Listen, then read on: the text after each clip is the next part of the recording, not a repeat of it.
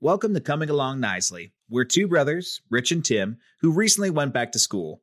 Every week, we're discussing one thing we're learning in our classes, and we want to invite you to come along with us Because, like, I think I'm addicted to running. to make their body and their brain work against them without that person even knowing it. Always something that's connected to morality. And the flip side of morality is shame. Guilt mobilizes action, shame reduces it. I, I could drink coffee all day. Keep it coming. And I've been keeping a food journal the past couple weeks. So I feel like from what I've seen, I can splurge tonight, you know? Is that for uh, one of your classes? The food journal? No, no, the food journal is just um I've noticed like I tend to I tend to eat not a ton of bad stuff like all throughout the day. It's just there's consistently bad stuff. So I was like, I'm gonna start journaling so I have an awareness. So it's not like, oh, I haven't had that much fast food this week. It's like, oh no, I know exactly when the last time I had fast food was. It was this day. Yeah. Yeah, I think I had to do one. I had to do a food journal for a class at Malone. And at the time, I remember my takeaway being that I actually didn't eat it nearly as bad as I thought. But I'm sure that that has changed since then. I know it's changed since then. I mean, you kind of I feel like you got healthier a little earlier on than I did. Well, a, a little earlier on. I'm not eating healthy that well at all. So I've just been trying to. I mean, I buy a lot of when I track it. I buy a lot of produce. I eat a lot of fruits. Um, make a lot of like veggie stuff. I think my problem is, and that's why I wanted to do a food journal. It's not. I'm not counting calories. I'm not doing any of that. It's literally like, how much did I eat? What did I eat? And when did I eat it? Because I've noticed, like from back in high school when I was doing like all the Taco Bell runs at midnight dude, that's a consistent trend. Not even like getting fast. Well, yeah, sometimes getting fast food late at night, but mostly just like wanting to eat at like 12 Yeah. every day. Yeah.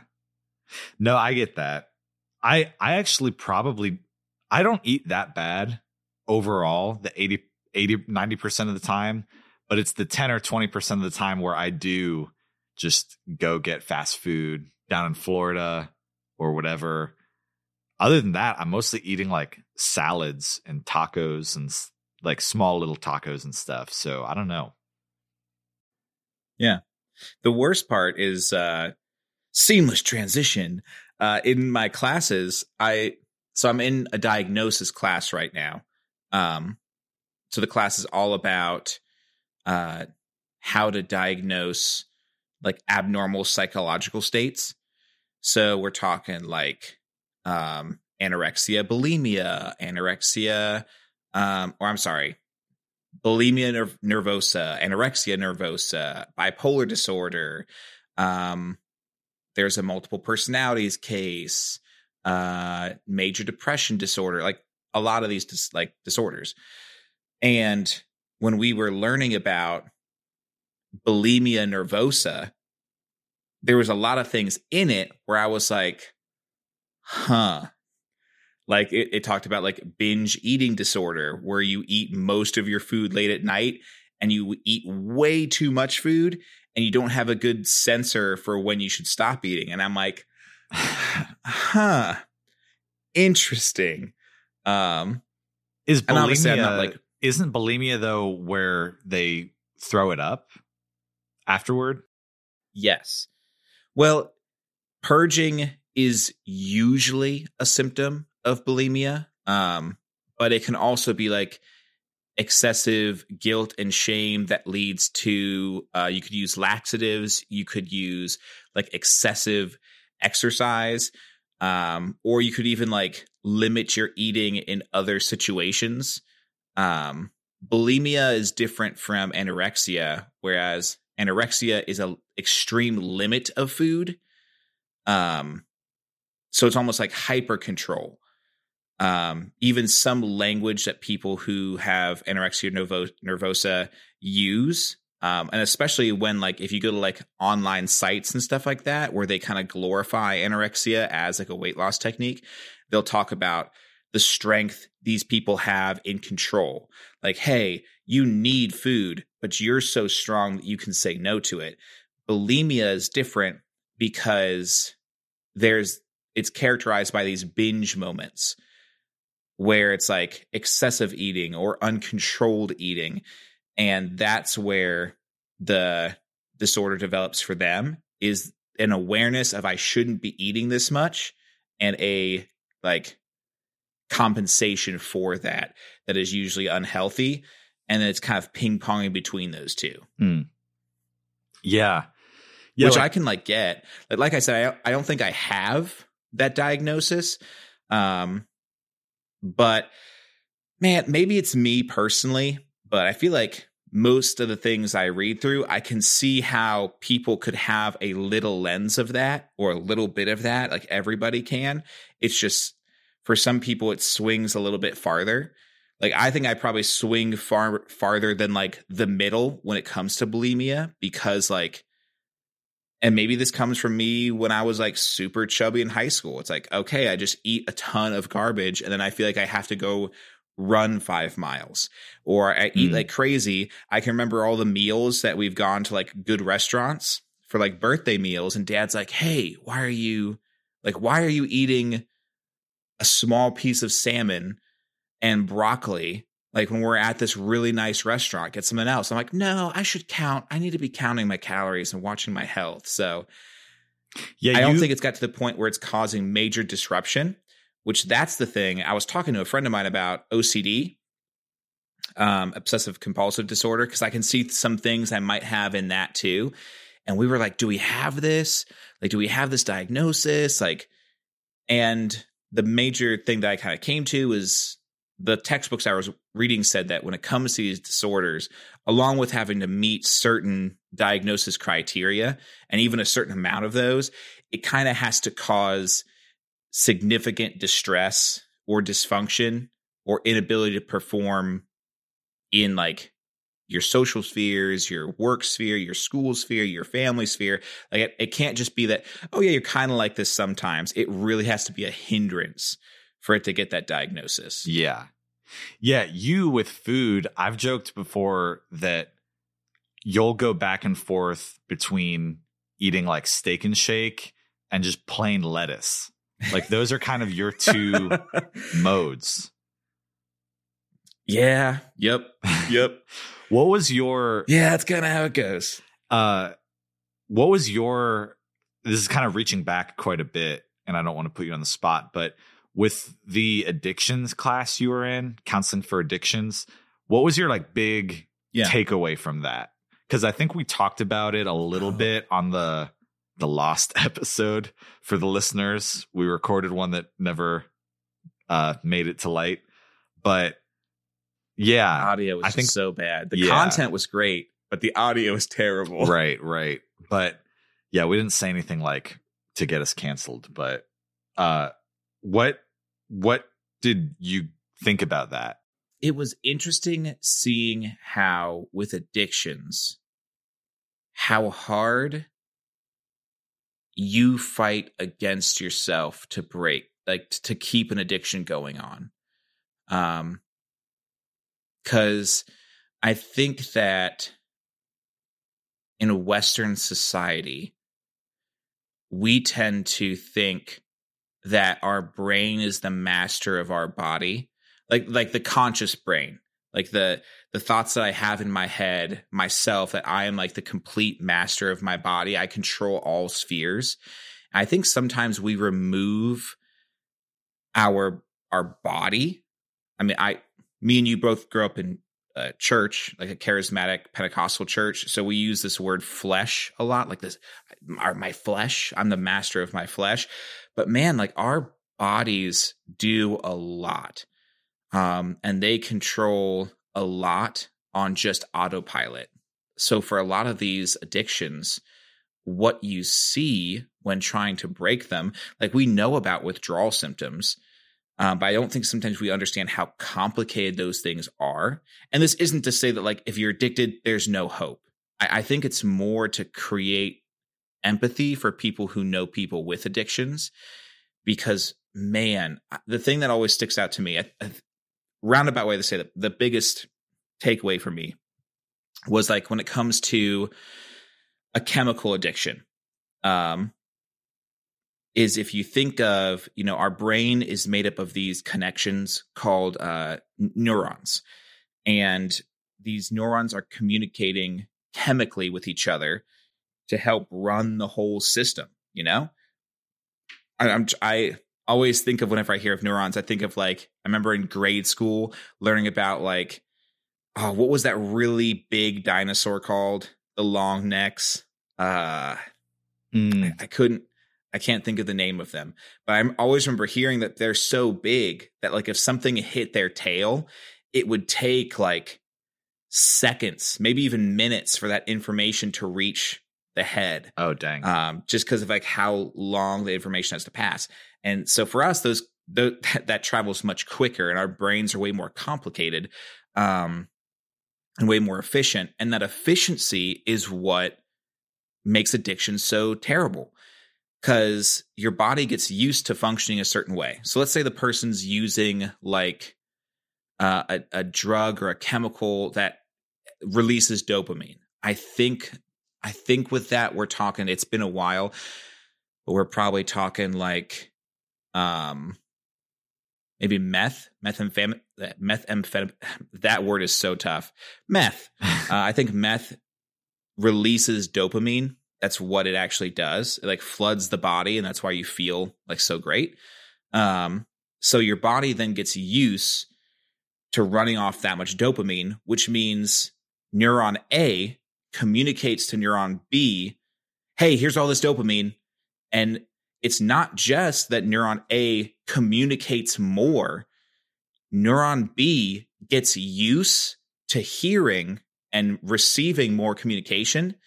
So what happens is when the drug goes away, neuron B communicates backwards.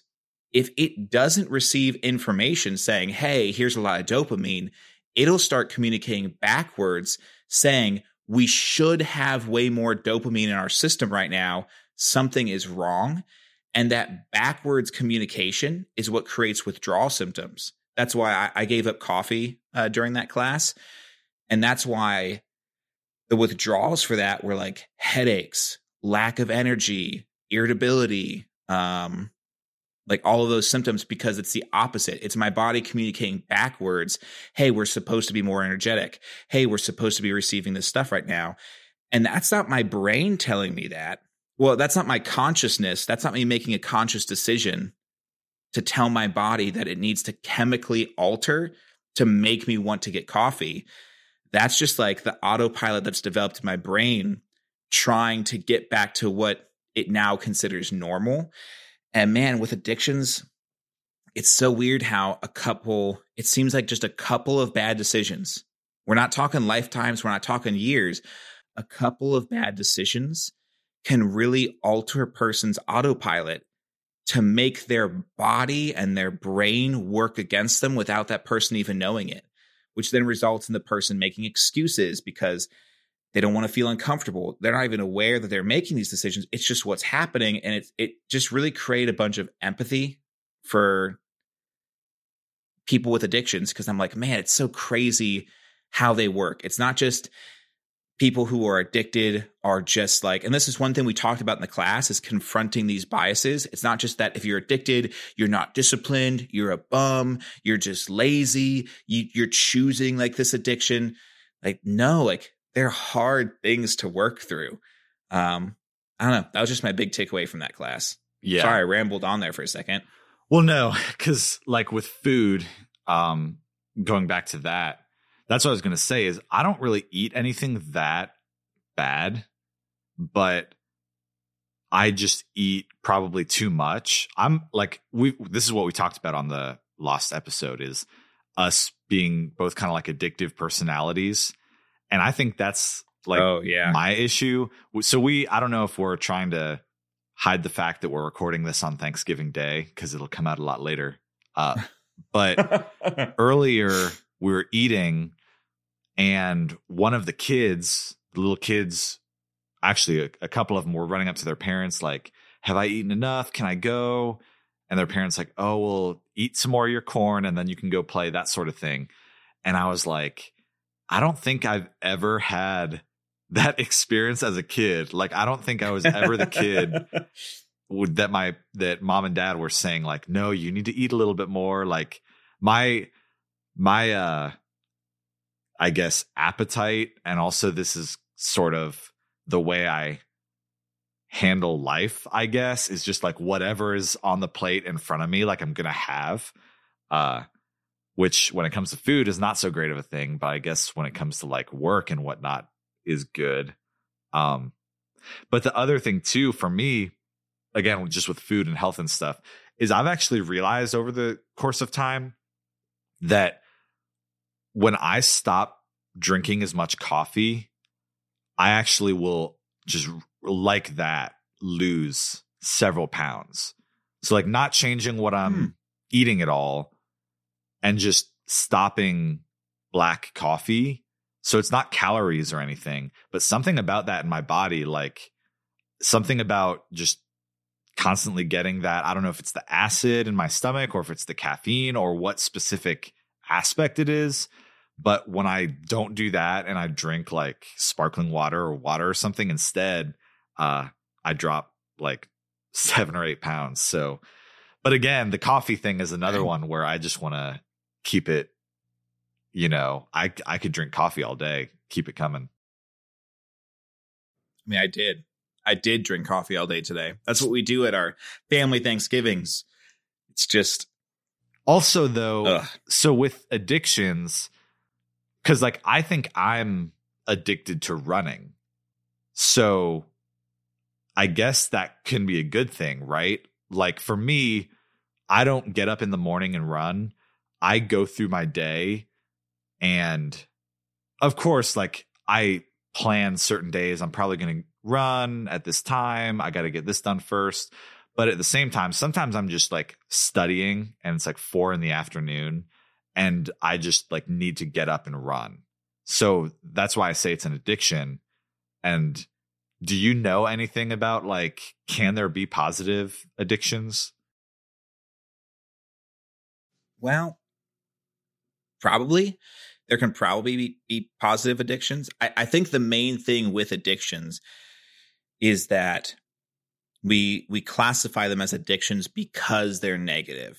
Gotcha. So I don't know if there's as much research I've seen on positive addictions because we're interested in treating the negative ones than establishing positive ones, which I think I have seen a couple TED Talks that kind of talk about like hey, so much of our field is directed towards fixing the broken without like establishing new healthier systems.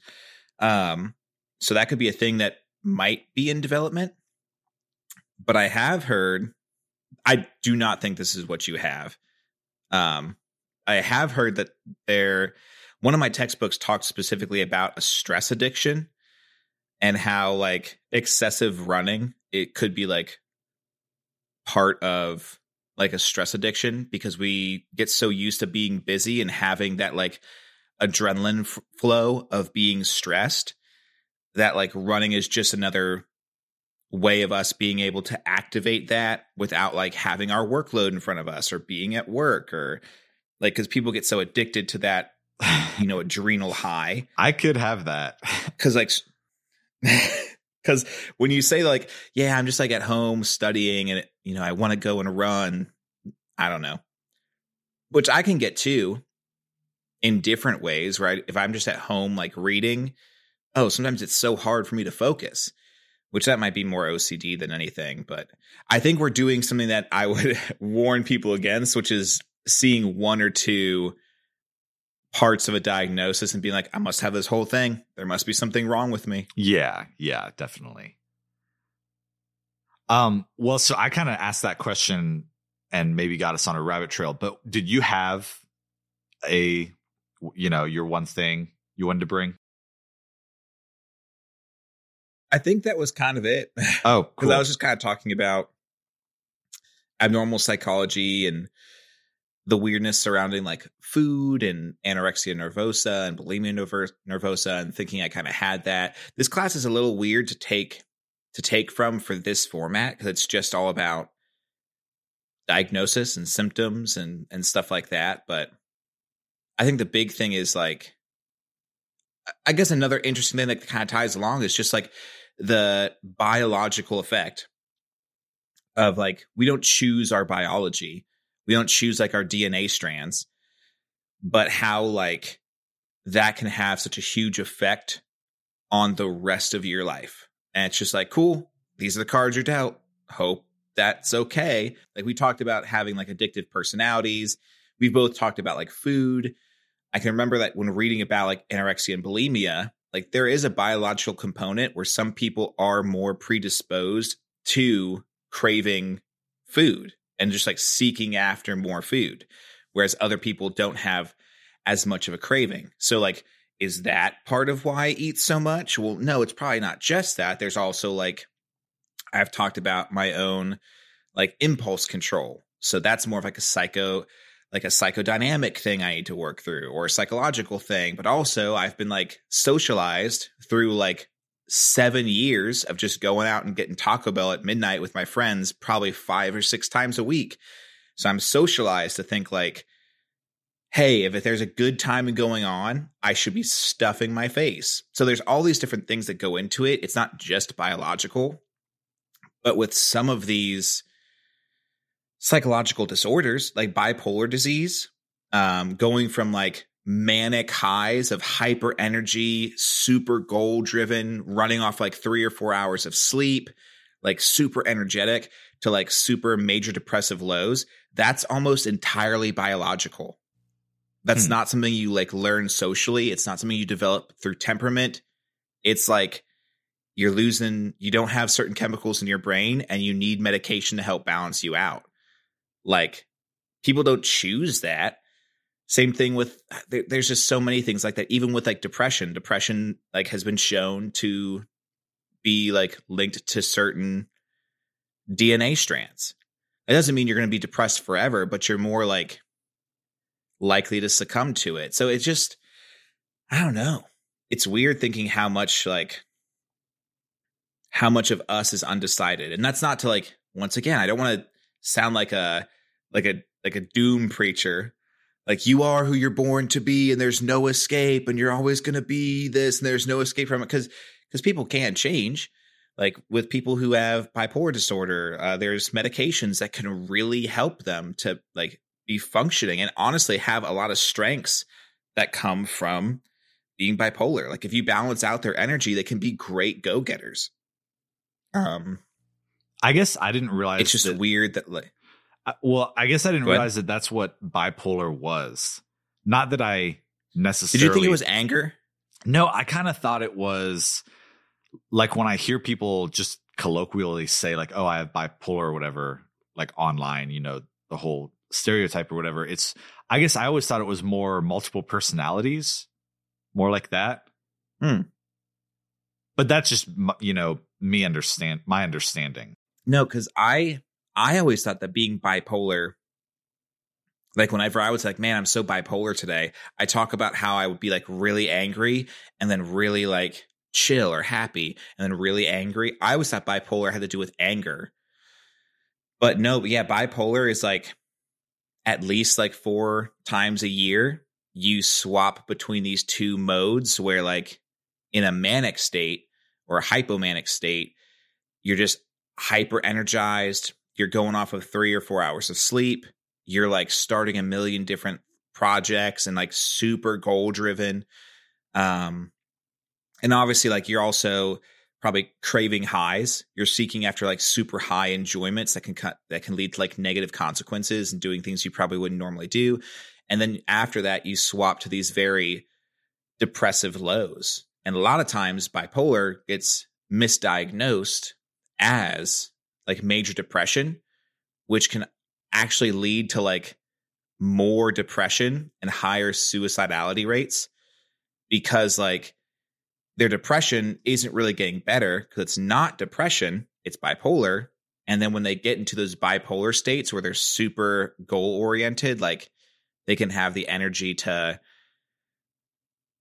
have like more suicidal ideation, which is not good. And why like people have been trying to make sure that we don't misdiagnose those things. Um, I forget even what your question was.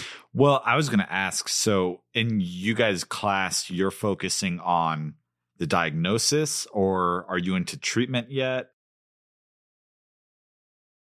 No, we're not really into treatment right now. It's more just learning how to diagnose these certain ab- like abnormal psychological states. They're trying to get us familiar with uh, the DSM 5 or the Diagnosis Statistical Manual, uh, which is like kind of being able to go through and find the symptoms and find the diagnosis criteria for these different disorders and be able to make accurate diagnoses uh, when reading through like our case books or watching like a video of like some actors playing out a counseling session. It's it's a really fun class. It's just hard to talk about. Yeah. Cuz I can't be like, "Hey, did you see that case with Ruth? Man, what did you think about it?" Right.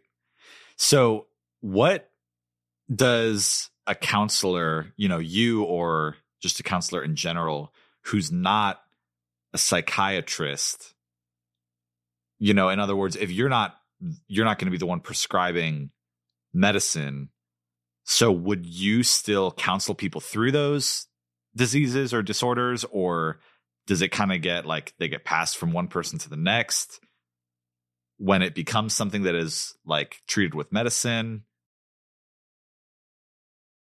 I think from what I remember, um, so let's say we're talking about this bipolar client. Um, if you determine that that's what it is, first you would probably want to get them to go and get certain blood work done. So you could recommend them to go to a doctor and say, hey, for treatment, we need you to go and, and get this checked out. So they go to a medical professional, get that done. And then off of that, you could you kind of learn like how to how to read that information. So you could say, hey, I'm going to recommend you to go meet with a psychiatrist. I'm going to write my recommendation. Here's my referral. Then they go to the psychiatrist, meet with them, and that person writes out their prescription. But then as part of treatment, you still probably want them to meet up for like counseling sessions to make sure that they can work through. Some people they'll they'll take to it and run with it, but other people, like the person in our case book, really and a lot of people really don't want to. Sometimes it's shameful to admit there's something just wrong with your body. Uh, that doesn't sit well with everyone. And with bipolar specifically, a lot of people really like those manic episodes. Like the energy is unreal. What you can get done during those states is insane. Some people don't want to necessarily give up those states right away until like they see the consequences it can have. So that's where like traditional counseling can work alongside. Like, yeah, you'd refer to get them like the medicine that they need, and they might still check back in with that psychiatrist every three months, every six months, every year, depending on where they're at. Um, but they still need to have counseling with that to make sure they're sticking with their treatment, to make sure that they are learning how to deal without having these manic episodes, learning new coping techniques, maybe establishing new rhythms of rest in their life. So you kind of more have like a team approach if even if you aren't licensed to, you know, administer medication. Yeah. The other question so I feel like I'm drilling you with questions, but this might be just rhetorical. Do I'm I'm wondering how many of these disorders are not shame based per se, but shame related, you know, that that carry shame with them. Would that be like mm-hmm. the majority of them? I have a reason why I'm asking. Yeah, I think for a lot of clients, there is just a lot of shame with these disorders. Um, like, yeah, I, I, I don't think that necessarily the shame causes it all the time, but the shame can be a big part of living with that. Uh, this week we were learning about uh, the autism uh, spectrum disorder, and I read a very sad, sad stat about how depression in adults with autism um, can spike once they get to be in their like adulthood because they have an awa- they like at that age they're able to compare themselves to others and have an awareness of like their functioning versus other people's functioning and that creates like depression which is so sad and that's why i think like it's so important to surround these families with care so the families can like can make sure their child knows like hey you're not like a burden to our family so that that comparison doesn't run them off the rails into like a depressed state hmm. yeah the reason i'm wondering about shame is because in our class uh history of science and the human one thing that is kind of like a thread that has carried, you know, we've probably spanned a couple thousand years of history of like medical and scientific knowledge in that class. And, you know, thousands of years ago, even though it seems primitive to us, they did have kind of impressive ways of figuring out what was wrong with people's bodies and treating them, you know?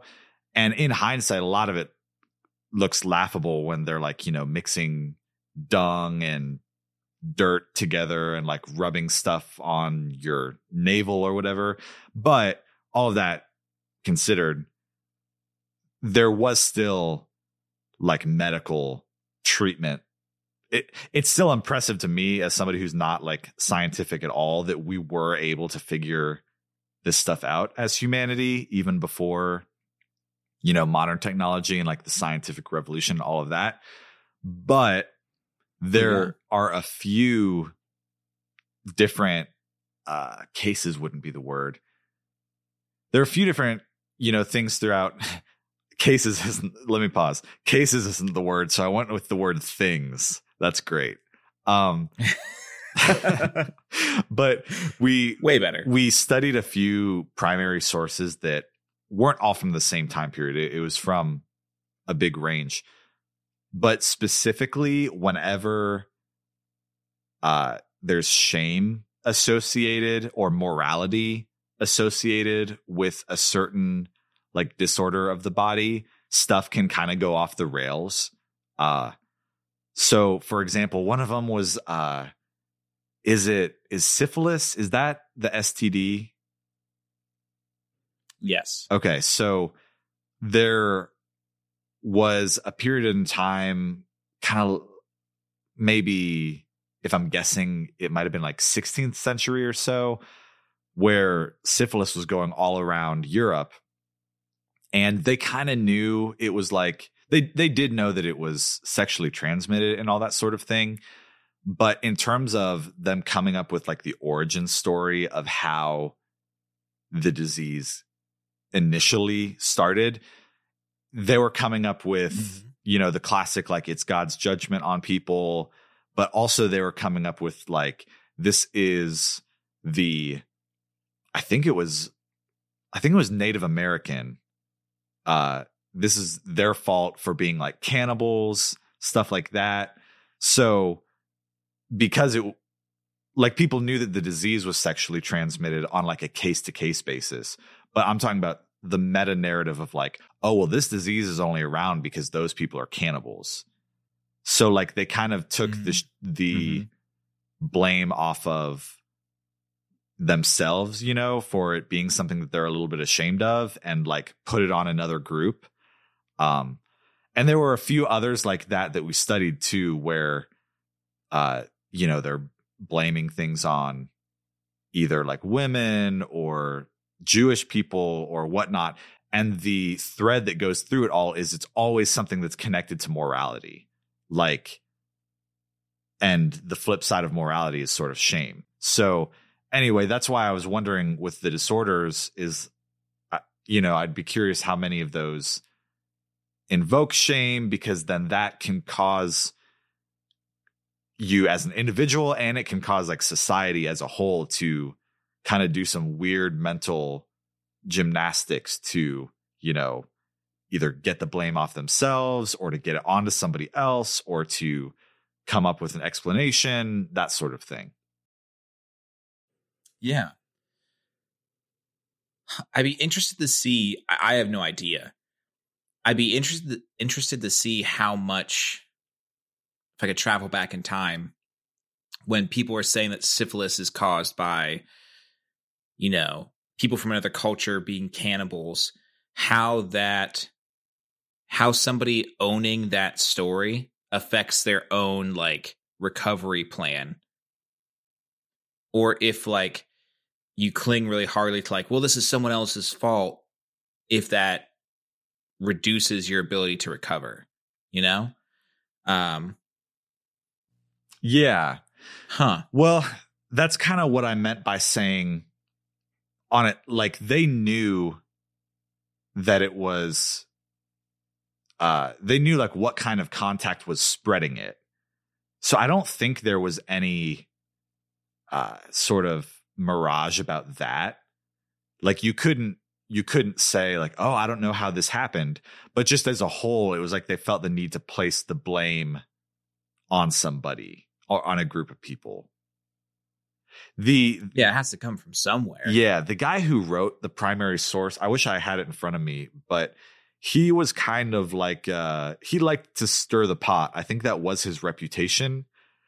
And even though he he had that reputation, you know, uh that doesn't mean that nobody bought into it when he started circulating this idea like there are a lot of people who will uh latch onto something like that when it's salacious or when it, you know, happens to put down the group of people that I don't like. So it's kind of funny how that Yeah. works. because I, I can remember even as a kid like kid being like middle school high school middle school i can remember one being little and not really knowing what aids was That's another one we talked Um, about. Yeah. but all yeah but just knowing that like i had heard some story that aids came from africa and people like either eating or sleeping with monkeys which is looking back very very like inappropriate and racist Right. um but that story kept me from ever really learning about what AIDS actually was. And I don't think it really changed how I looked at the people who had AIDS because I didn't know any because I didn't know what it was. Um, so I guess in that regard, it kept me from actually being able to form any accurate, empathetic connections to people who were like suffering with it. I don't know. It's it's weird. Uh, it's I don't know. That might be an interesting book just to see why those stories develop and why like we cling to them. You know? Right. Huh. But shame, shame, and abnormal psychological states. Uh, yeah. Like in the beginning of this class, the first couple chapters was almost specifically on how we have dealt as like humanity with abnormal psycho like psychological states because it hasn't you know it's not new it's been around for a while going to what you were saying about like medical stuff we have like a ton of medical records not medical records but like skeletons and like corpses from like we're talking long time ago like caveman times where like there's all these skulls that have these holes in them that then have recovered Weird. and it's from this belief that like if you had these certain disorders like I, they wouldn't call them that but you have to like perform this surgery where you puncture the person's like skull and it must have been happening so much that because there's all these skulls that aren't like well we punctured the skull and they're dead no the skull recovered like and healed from it so I don't know how yeah, I don't know how effective it was, but it's just interesting seeing that even back then it was something where it's like, hey, we have to get this person back to a more normal state. Um yeah, there is like a lot of depression and shame that can come with these disorders. Um a, a lot of them for certain culture groups can still be very tied to religious stuff or can be tied to like something that you did or something that you were, you know, even back this isn't quite the same, but maybe a little bit.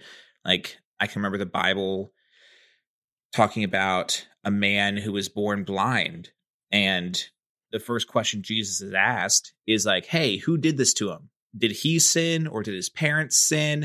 And I think that you know, a lot of culture won't say like that they attach morality to health of any kind but i think that when you are in that state um it's something that tends to pop into people's minds like hey did i do something to deserve this one of the cases even talked about like that idea of like blame like did i do something to deserve this like how how did i get myself into this mess um so it's I don't know. It's interesting. I, I think that shame can really hinder and slow down the recovery process because if you think like if you continually think that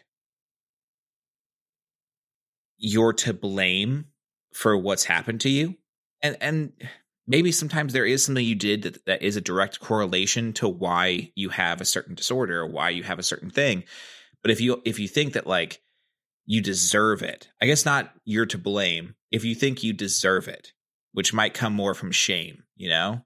I'm shameful, I'm ruined, I'm broken, I deserve this. If you think you deserve your disorder, like you're not going to change. Like all the information in the world, all the tools can be given to you, but until you are ready to work through the process of like, hey, I don't I don't deserve this. I can live a better life like that's where recovery is going to happen. And going back to what you said earlier, I think that's why medication alone is is great, but it needs to be linked with more I guess what you would call traditional counseling so that you can help the person work through that side. It might not be present for everyone, but that side of treatment of like, hey, what does recovery actually look like? Which goes back to my addiction addictions class. Like some people who have addictions like are afraid of recovery you know they can't imagine a, they can't imagine their normal life being actually worth living or they can't imagine that they have what it takes anymore after being addicted for so long so like how do you wh- why would i change if i'm afraid of recovery there is Okay, so what you're saying that was more of a ramble than an answer to the question, but no, it made me think of something that we read about history of the English language and I'm trying to think of how I can connect these dots is so uh in in the book we're reading for history of the English language it was talking about uh language change and the need for you know, stuff I've talked about in the past, like standardization. And on the one hand, it's arbitrary, but on the other hand, you can't let everybody give up or else it just falls apart and nobody can communicate. And there's this one passage and really just one phrase he used, uh, David Crystal. He's talking, he described it as the centrifugal force of language and of standardization, which is like, you kind of need people on the one end who are like, hey, uh, we need rules, we need guidelines, we need standardization. And you also need the force that's like, hey, this is moving, this is changing. We can't try to rigidly stick with what we've got in the past. He called it centrifugal force. And with what you're talking about, this might be a stretch. And this is like my really crude way of putting it but there's almost the same thing with shame. And I, I guess I'm stating this, but I'm posing it as a question of like, there are certain things you should be ashamed of, you know? And so it's like, uh, again, I, I guess I think of like the centrifugal force of maybe what a counselor is doing is mostly helping people like get rid of the bad shame, you know, things that they shouldn't be carrying. Um, but also if they feel shame about something that is like a cue that, hey, maybe you should change this thing in your life, like helping people recognize that and act on it is also an important thing. Uh, cause like that's not good either. If, if something in you is telling you, Hey, I need to make a change, like you can't ignore that for the rest of your life either. So I don't know. It, it's it sounds kind of wrong to say that people should be ashamed of things, but does that make any sense? No, like it makes a ton of sense. I, I was actually thinking, and you're a great person to get an opinion from um, for this. So I've often wondered if it's easier to describe because there is like, like you said, a good shame and a bad shame.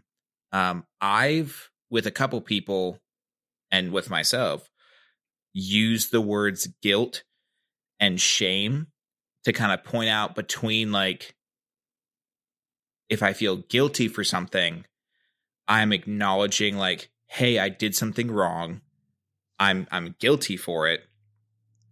And I should be I need to work to rectify it. I need to work to make it right. Like I'm not like pretending it doesn't exist. Like that's where like that drive in me, hey, something needs to change. Like guilty comes from. And shame, like whereas guilt mobilizes action, shame reduces it. Like shame's more like a morass. Am I am I using that word correctly? I'm trying to sound smart. Shame's more like a like a mud puddle. You roll around in it, you get stuck in it, it slows you down, it makes you think that you deserve to be in that mud puddle. Like, does that make sense? It does. That to me, what you're describing has to do with uh those two things in a vacuum like if i'm dealing with guilt yeah, or if i'm true. dealing with shame what i think of with shame is like the social aspect and i'm kind of just saying this out loud like processing it out loud but there's a weird thing that goes on where like everybody should teach their kids to not be a bully you know, you should teach your kids to be nice. And if you don't have anything nice to say, don't say it at all, mm-hmm. so on and so forth. But at the same time, we've all seen the kid who were like, oh man, they should have been bullied more, you know, because that like there is I mean, we've we've both been kids. There are things where it's like you say something weird, you do something weird, and you're 12 years old. Everybody looks at you funny, and you learn pretty quick, like, oh, that's weird. Like I shouldn't say that again. And so there's this weird thing that works in dir- both directions, which is like, we don't want anybody to be a bully. Or in other words, we don't want anybody to like go around shaming people. But at the same time, there is kind of like a cultural purpose to it. So, okay, let me give this example. Last night, um, I was at Devon's and somehow we ended up watching. I mean, you know how it is. We ended up watching. I think it was Jerry Springer on YouTube, like compilations mm-hmm. of uh phobias, and so there's there's some pretty weird ones. There's people who are like a, afraid of, you know, lizards and spiders, but there was there's a lady who's uh got a phobia of olives was one of them. So there's like a jar of olives, and she's like crying and freaking out. Like the opposite of you as a kid. Yeah, that's actually one of the things I was thinking. Uh, but the other thing I was thinking about is so okay, tossing out the fact that a lot of that could have been staged for all I know, probably was. Um, I was thinking about how daytime TV, like we don't really have that same thing today where people tune in to Jerry Springer and people who are afraid of uh, mustard are like on the TV and everyone is like laughing at them in the studio audience. But what we do have is like TikTok.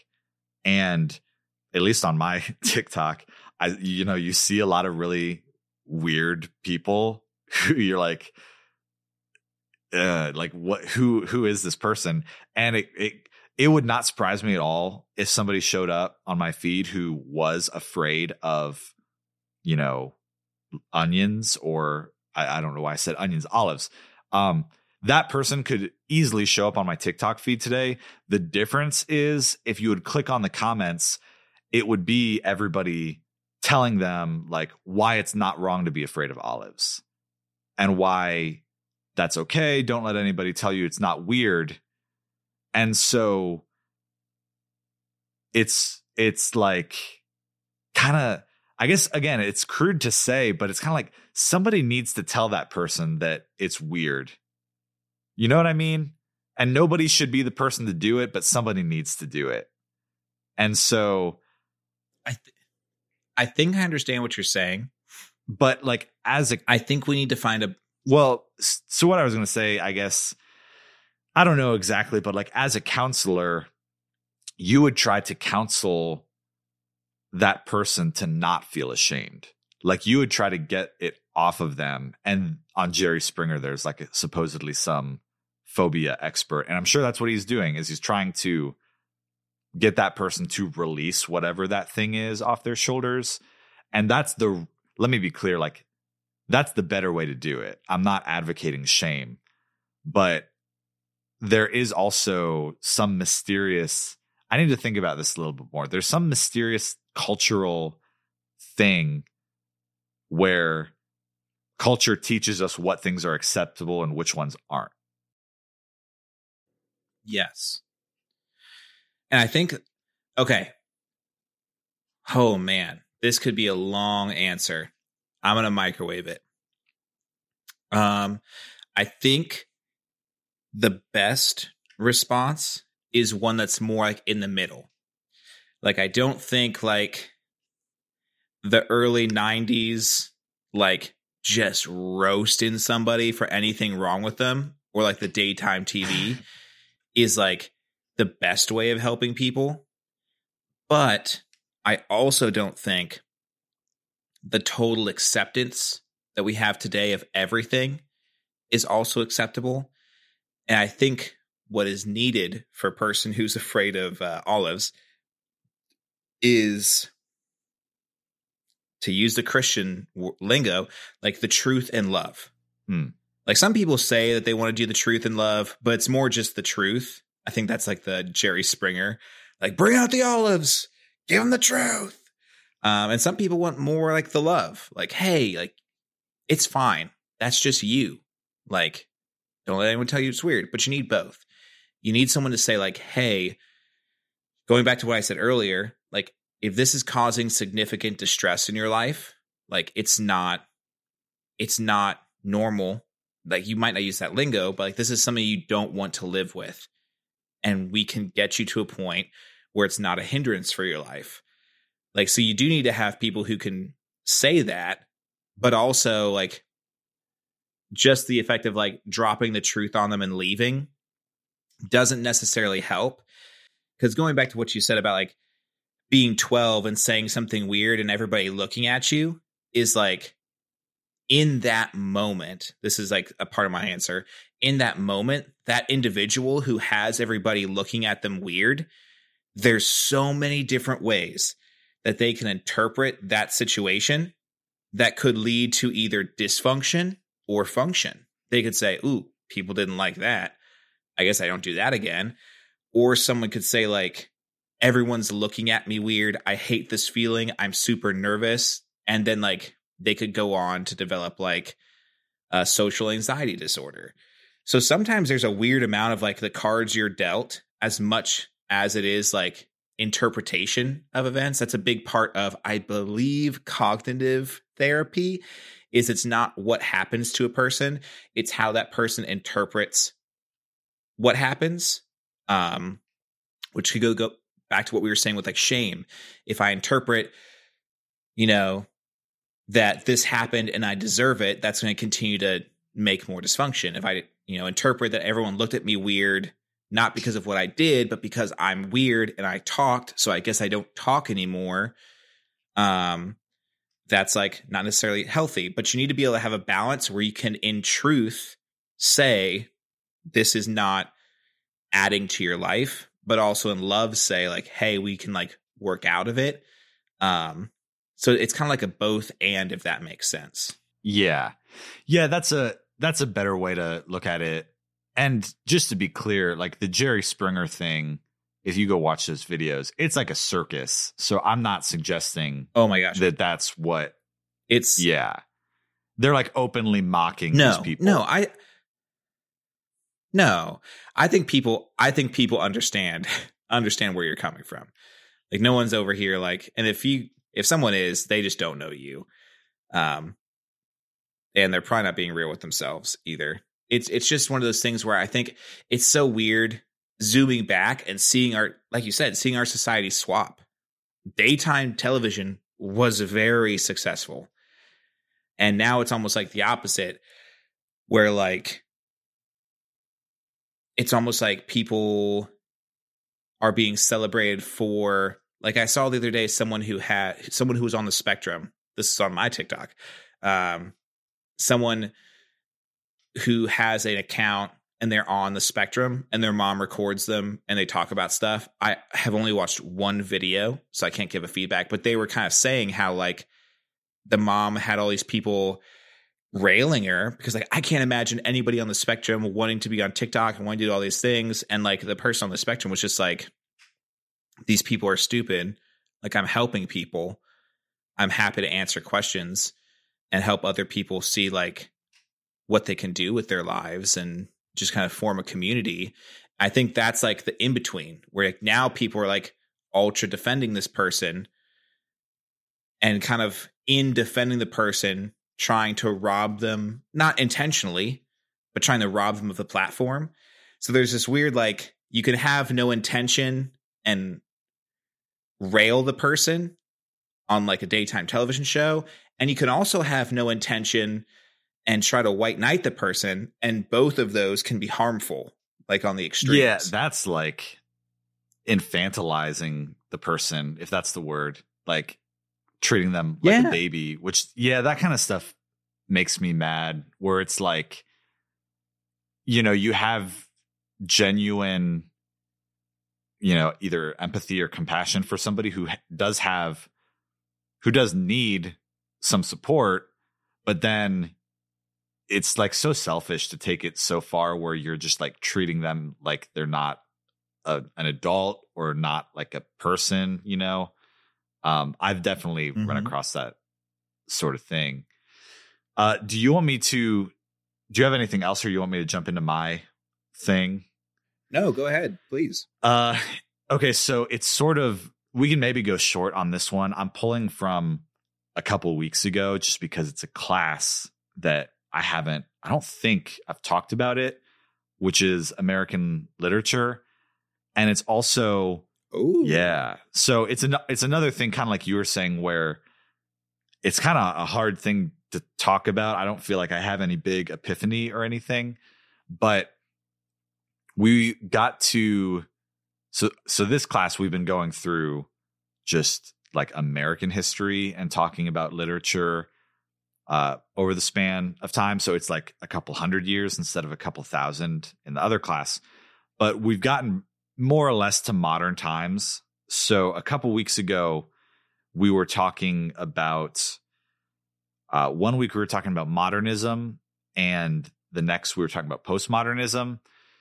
And I actually like missed half of the classes from our Texas trip, but I did want to bring bring it. Um, so one thing that I thought was interesting is there's actually a school of thought that uh, modernism and postmodernism are not separate.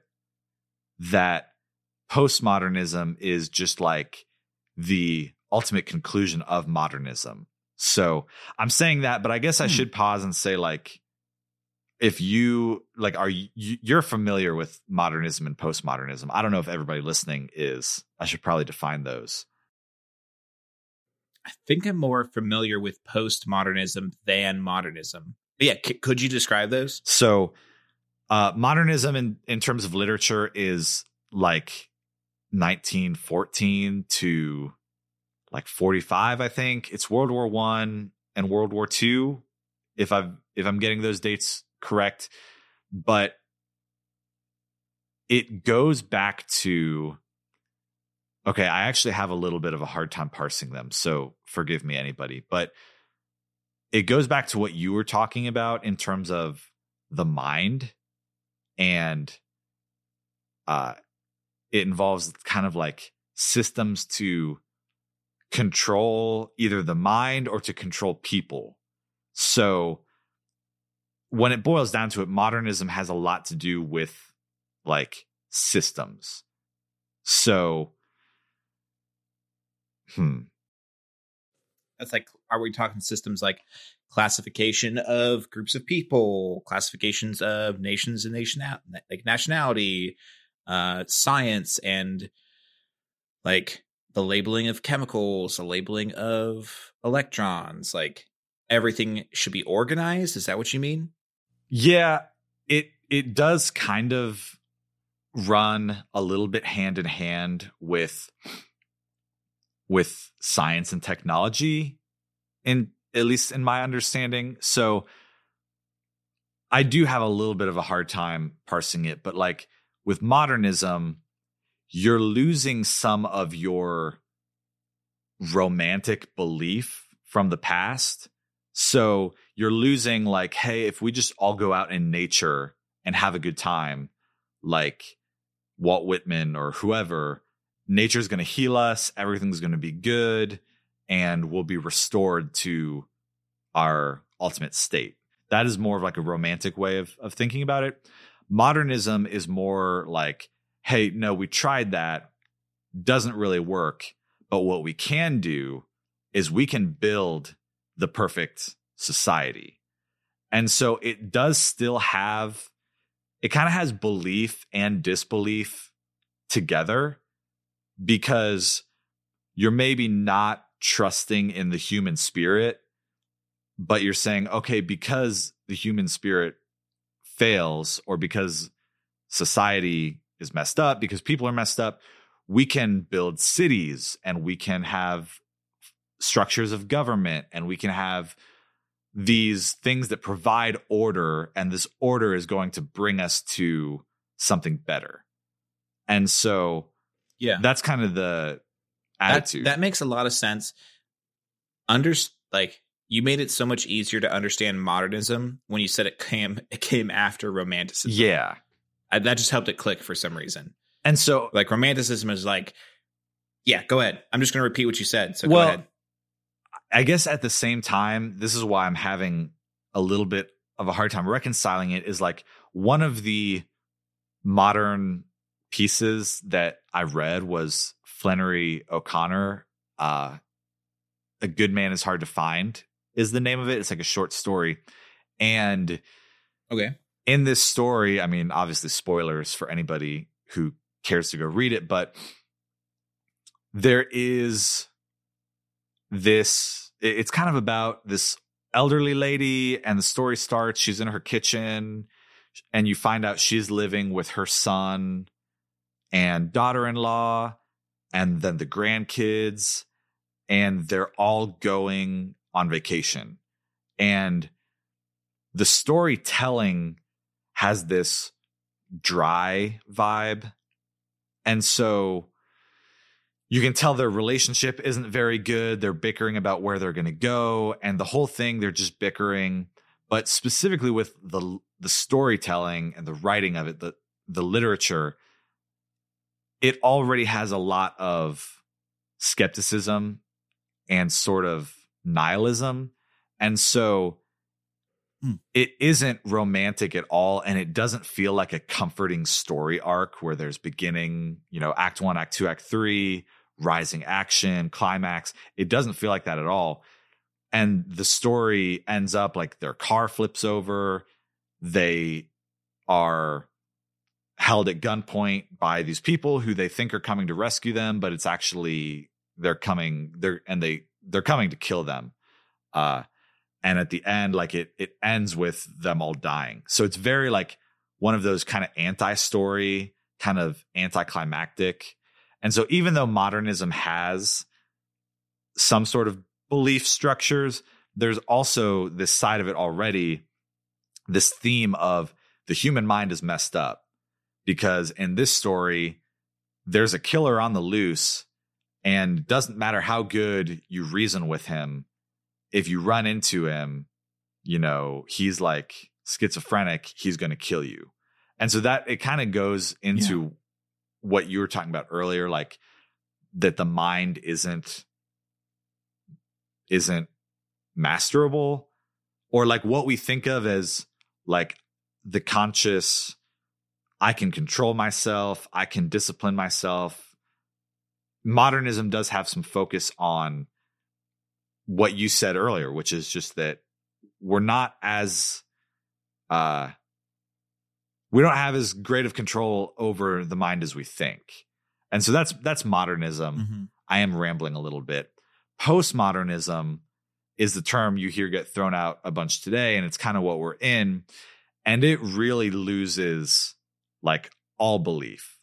Like, you know, modernism is hey, things have a way of kind of going off the tracks. And so we need to build better tracks. Postmodernism is there are no tracks, you know, and in literature, it can look a lot of different ways. It can look like just really meta fiction and meta stories that have no plot, that have no satisfactory ending. It can also be a little bit more subtle that there can be a text that is purposefully crafted in a way that it can be read multiple ways. And hmm. personally, I actually try to do that a lot. Like when I write poetry and when I write songs, I that's like really what I'm aiming for 8 out of 10 times is is like trying to give things maybe I'm saying too much. I shouldn't maybe be uh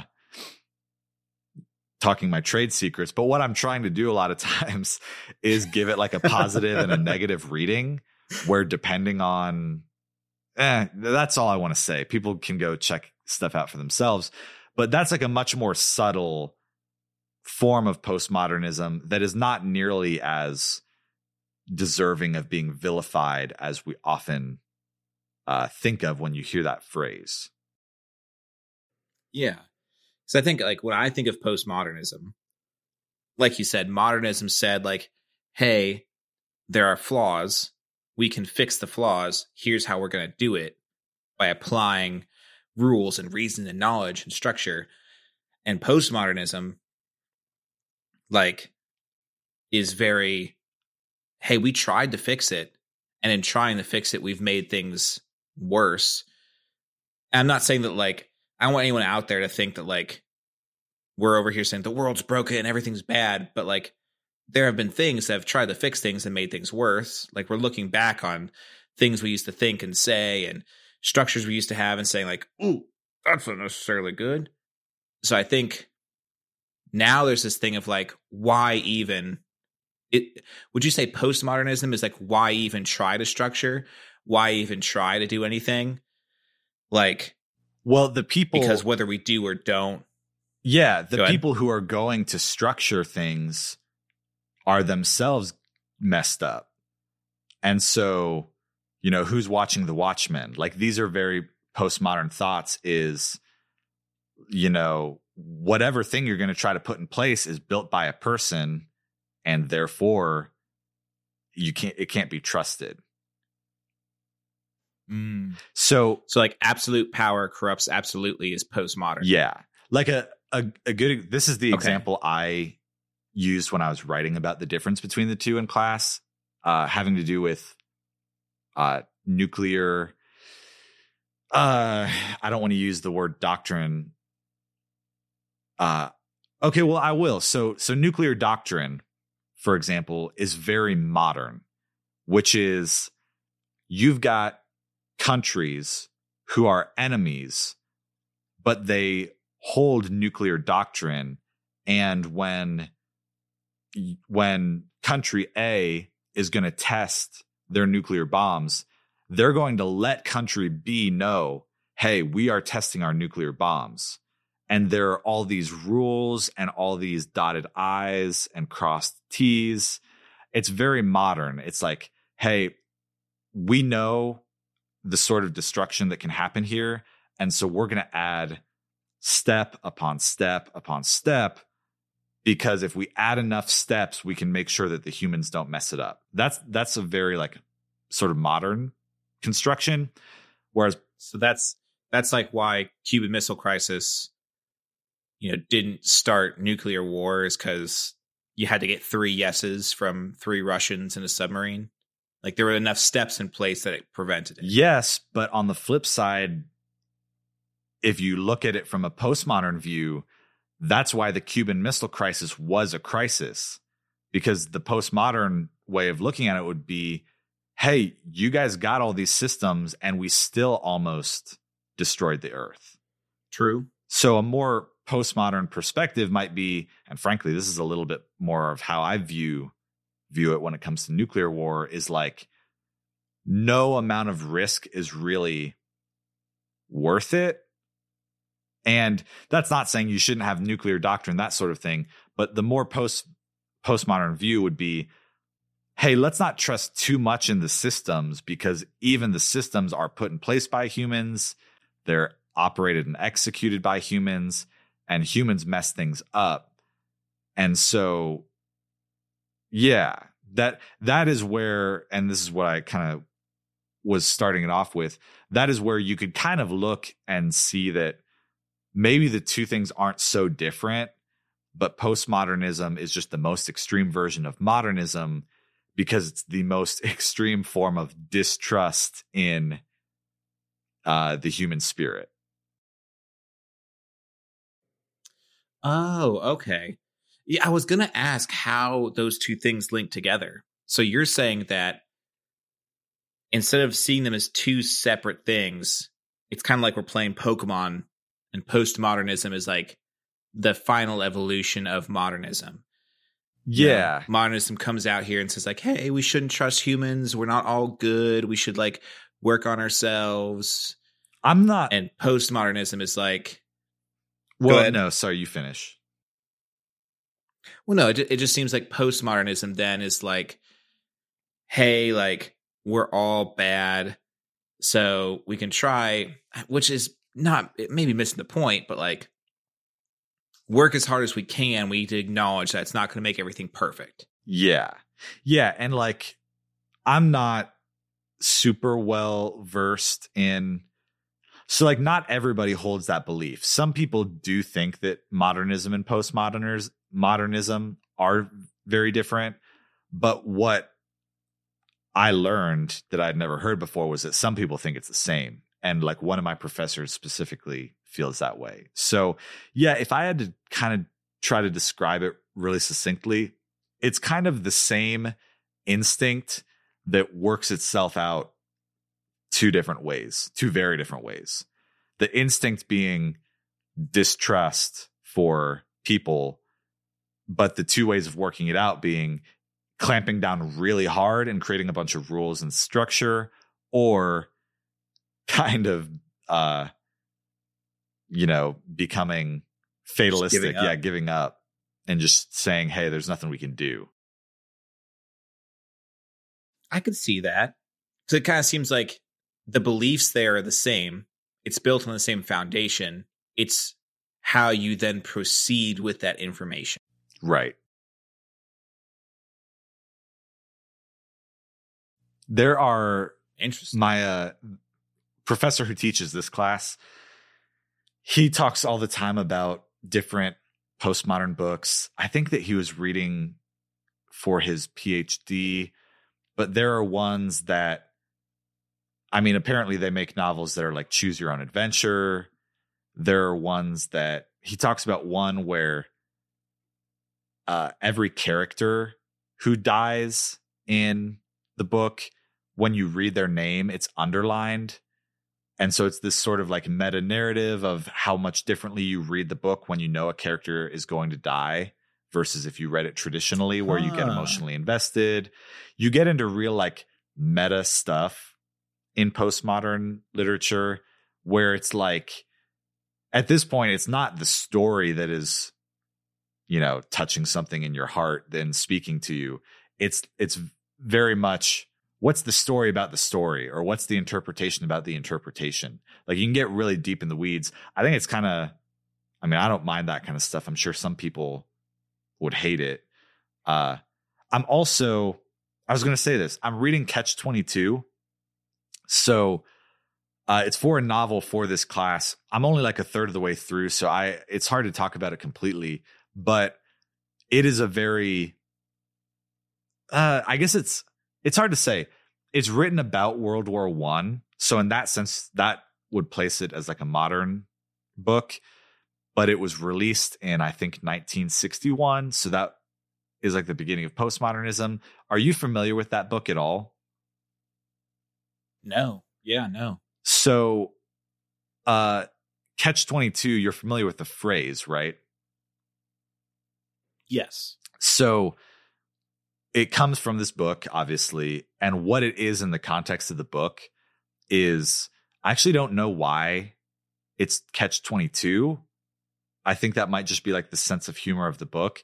But the character at one point, he's asking, like, uh, he's a bomber in World War One. He's trying to get home. Like he's put in his time, he's flown his missions, and he wants to go home. And he asks, like, what's the catch for me to be able to go go home? And whoever he's talking to is like, oh, well, it's catch 22, which means in order to be sent home, gosh, am I saying this right? Uh in order to be sent home, you have to be crazy, but the fact that you want to go home means that you're sane because no sane person would mm. want to be a hmm. bomber who is you know always moments away from losing their life so what the phrase catch 22 means is it's a situation where like wanting so in his in his case wanting to go home proves that he can't go home and so if there was a crazy guy, they would send him home. But the second that you ask to go home, you're guaranteeing that you can't go home because asking to go home proves that you're sane, which means you can't be sent home. And so people a lot of times hmm. use the phrase, I guess, like not exactly correctly, but this is where it comes from. Uh, just today, I read another chapter where uh, it was kind of the same concept of a catch 22, but it was this like I think prostitute or I think no, it wasn't the prostitute. He okay, so the character is in Rome and he meets this girl and he's saying that he wants to marry her. And she says, You can't marry me because you're crazy, and I wouldn't marry a crazy guy. And he says, Well, why am I crazy? Mm. And she says, Because you want to marry me. And only a crazy person would want to marry me. And so it's another catch 22. Um, but that is the book is very like tongue in cheek. It's kind of wacky as much as as much as like written literature can be. It's actually very wacky. It's like satire essentially. Uh, but it is like the postmodern attitude where the catch 22 is displaying for people like you're damned if you do damned if you don't which is like a very postmodern viewpoint. Yeah. Huh. Like you you'll try to be sane and get behind but you'll be insane and get ahead kind of. Yeah. Yeah and what happens in the book is like they just keep upping the number of missions that you have to fly. So he flew 30, but they upped it to 35 and then up to 40 and then up to 50. And so he's just at the point I'm reading, he's trapped. I don't know if he dies or if he uh, lives or gets out or what. So maybe I'll report back by the time we re- record again. But uh, yeah, it's actually a pretty good book. Once I so would you say sorry to cut you sorry to cut you off. Would you say that All Quiet on the Western Front, another World War One book, is modern or postmodern? I am not familiar. I mean, I'm familiar, but I haven't read it, so I actually don't know. Gotcha.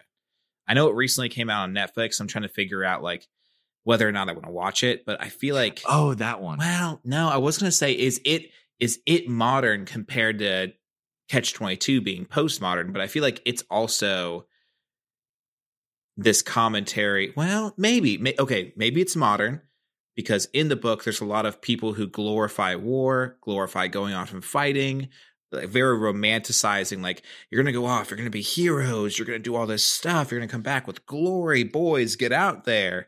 And they come home and see that that's not the case. I don't know if them seeing that's not the case and dealing with like like PTSD and depression, if that's modern or postmodern. It seems like it might be more postmodern, but also the person I know of who recommended watching it wouldn't like postmodern stuff. So that actually, I don't know. I, I do want to watch that. That is the interesting thing about hmm. like postmodernism and satire is a lot of times when people talk about postmodernism, it's kind of like abstract art. Like it's really easy to just kind of stomp on it. And that's kind of in the most extreme forms that like my professor is talking about that only, you know, literature nerds and universities are reading. They it can get over the top. But also a lot of people probably well first off we are postmodern like by virtue of when we were born. So people are a lot more familiar with it yeah. than they think. But the other thing in the preface to catch 22 they were talking about you know it's like the 50th anniversary edition. So they're talking about the reception 50 years later. And they're talking about how the book was what was unique about it is that the uh, anti-war crowd and the military crowd both loved the book, which is kind of peculiar if you think hmm. about it. And so, yeah, that's one thing I think is interesting about satire that it can get a bad rap, but it can be so subversive that it you're you're you let your guard down or it just it gets into your head some side way and you don't even realize maybe the point that you're agreeing with. And also part of satire is not just to make a a positive point but to tear down points. And so maybe that can be the reason why uh you know a a anti-war crowd and a military crowd can both enjoy it is because it's not so much about what the book is telling you to believe, but it kind of deflates false or wrong or bad ideas. And so I don't know, it's pretty interesting. I uh, am in only, like I said, a third of the way through the book, but yeah, it's good stuff. Sounds good. I want to say I want to say I'll read it when you're done. it, but I know I know how much I'm reading for school. Maybe I'll just get the audiobook. Yeah, it honestly, you should. It'd probably be a good audiobook. It's 450 pages and the way he writes is so backwards sometimes, which is the style that I think it would go down easier listening to it and hearing like vocal inflections versus just reading it. He'll he'll have lines in there where like he's talking about how lazy the main character is and he'll have a whole passage that is about him not waking up every morning to not do work and sometimes when he goes and sees the completed task he's proud of how much he didn't do to help and so it's like kind of funny once you realize what's going on, but also just making everything opposite when you're reading it on the page, it gets a little hard to focus. Hey everyone. Hope you guys enjoyed this episode. Thanks for listening. Uh, we host this episode and all of our episodes over at our Substack, Coming Along Nicely. And Tim also does some writing over there as well. It, I'm a little biased, but it's pretty great. You can find him at As It Were or at nicely.substack.com. We'll see you guys in the next one.